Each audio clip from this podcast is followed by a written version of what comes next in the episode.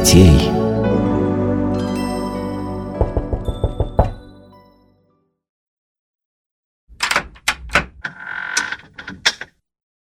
Привет! Чего это у вас такая тишина?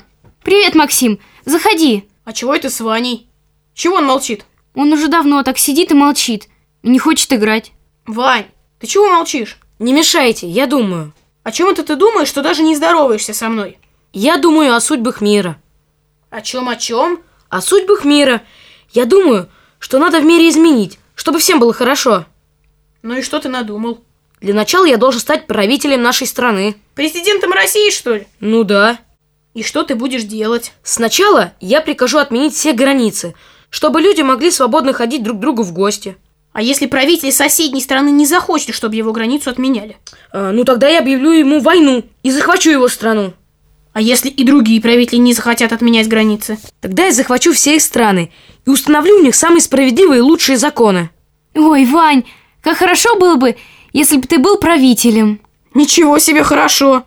А сколько бы людей погибло в войнах, пока Ваня захватывал бы страны, чтобы установить справедливые законы? Действительно, об этом я как-то не подумал.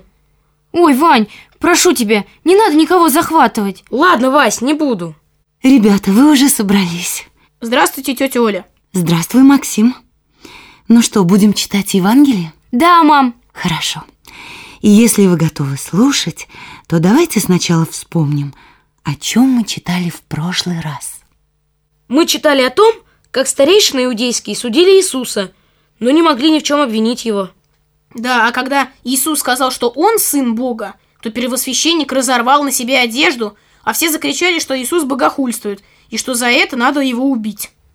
А еще Петр сказал, что не знает Иисуса, потому что испугался, что его схватят и убьют. И петух пропел два раза, как Иисус и говорил. А потом Иисуса повели к римскому правителю. Только я забыл, как его звали? Его звали Понти Пилат. Ну что ж, давайте слушать дальше.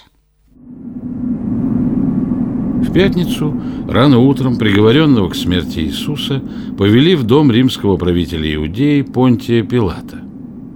Когда Иуда Искариот увидел, что Иисус Христос осужден иудеями на смерть, его стала мучить совесть. За что я предал своего учителя? Что же я наделал? Он же творил только добро. Больных исцелял, мертвых воскрешал. Я был его учеником, а теперь я кто? Предатель. Иуда предатель. Зачем я сделал это? Ради этих денег. Ради 30 серебряников.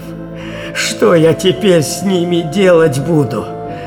Куплю себе хорошей еды или дорогого вина или хорошую новую одежду. Зачем мне все это, если я оставлен Богом? Зачем мне эти проклятые деньги, если мне так плохо, что нет мне больше жизни? Взял Иуда 30 серебряников, которые получил за свое предательство, и пошел в храм к первосвященникам и старейшинам. Пришел и говорит им – Согрешил я, предав кровь невинную, продав вам своего учителя, который ни в чем не виноват. Старейшины иудейские, которые были ласковы с Иудой, пока он нужен был им для предательства, теперь не захотели много разговаривать с ним и только ответили. А нам что за дело? Не мы же согрешили. Ты согрешил, ты и отвечай, терпи наказание за свой грех. Заберите свои проклятые деньги. Закричал Иуда и бросил им серебряники под ноги. После этого Иуда пошел за город, нашел там высокое дерево и привязал к его суку веревку, сделал петлю, просунул в петлю голову и повесился. Мама, а Петр не повесился? Бог с тобой, Василиса, нет, конечно. Но ведь он тоже отрекся от Иисуса. Нет, Василиса, нет, не тоже. Между Иудой и Петром есть большая разница. Во-первых, Петр не хотел отрекаться от Иисуса, а хотел, наоборот, умереть за Него. Но по слабости человеческой не смог и отрекся. А Иуда хотел предать Иисуса за деньги и предал. Сознательно решил это сделать и сделал, понимаешь? А во-вторых, Петр не был виноват в мучениях и смерти Христа, а Иуда стал одним из виновников этого. Так что Петр покаялся и получил прощение от Бога, а Иуда нет. Но давайте слушать дальше. Иудеи, придя вместе со связанным Иисусом к дому римского правителя Понтия Пилата, остановились перед крыльцом. Они не стали входить внутрь дома, потому что боялись оскверниться. Вечером должна была праздноваться Пасха, и зайти в такой день в дом язычника они считали за грех. Пилат увидел, что к его дому пришла большая толпа иудеев и привела связанного человека. Он вышел к ним на крыльцо. «Тише! Тише!» — закричал Пилат. «Зачем вы пришли сюда? Мы привели к тебе на суд опасного преступника, Иисуса из Назарета. В чем вы обвиняете этого человека? Если бы он не был злодей, то мы бы не привели его к тебе. Да. Если он злодей, то возьмите его и судите по вашему закону. Нам не позволено никого наказывать смертью, а его надо казнить. Он обманывает народ, он не велит платить подать римскому царю. Называет себя Христом, царем!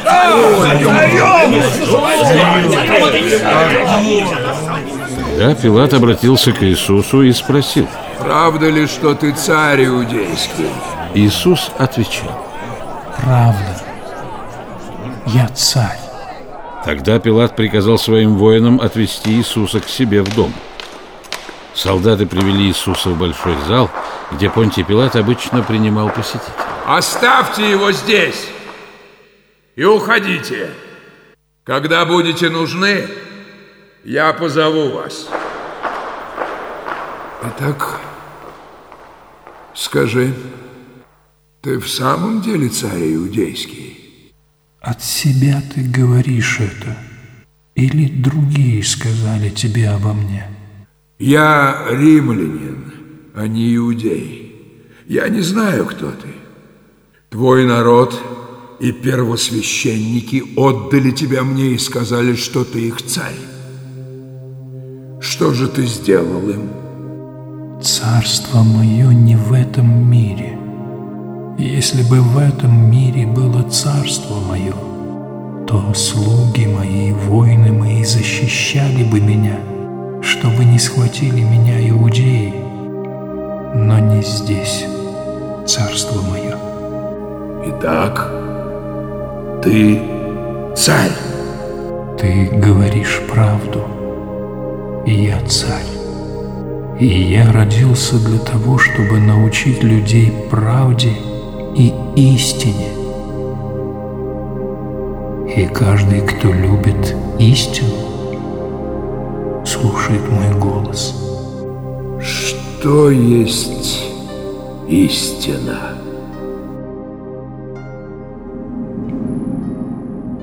Тетя Оля, а когда Иисус сказал, что царство мое не в этом мире, он имел в виду небесное царство? Да, Максим. Иисус хотел сказать, что не ищет власти здесь, на земле, и не хочет бороться за власть с земными царями. Его царство выше, на небесах. Но давайте слушать дальше.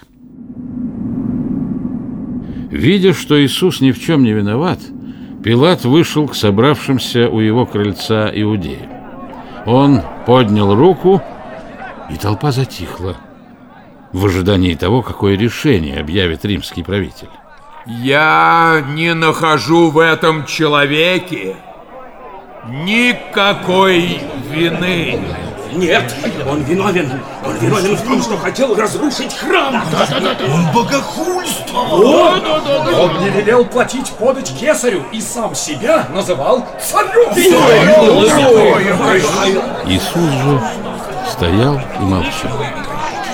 Он не отвечал ни на одно обвинение. Тогда Пилат спросил. Что же ты ничего не отвечаешь? Видишь, сколько против тебя обвинений. Но Иисус и ему не стал отвечать. Так что Пилат очень удивлялся тому, как ведет себя этот обвиняемый. Иудеи, между тем, продолжали обвинять Иисуса. Этот человек возмущает и обманывает народ, начиная от Галилеи и до Иерусалима. Услышав про Галилею, Пилат сказал. А что?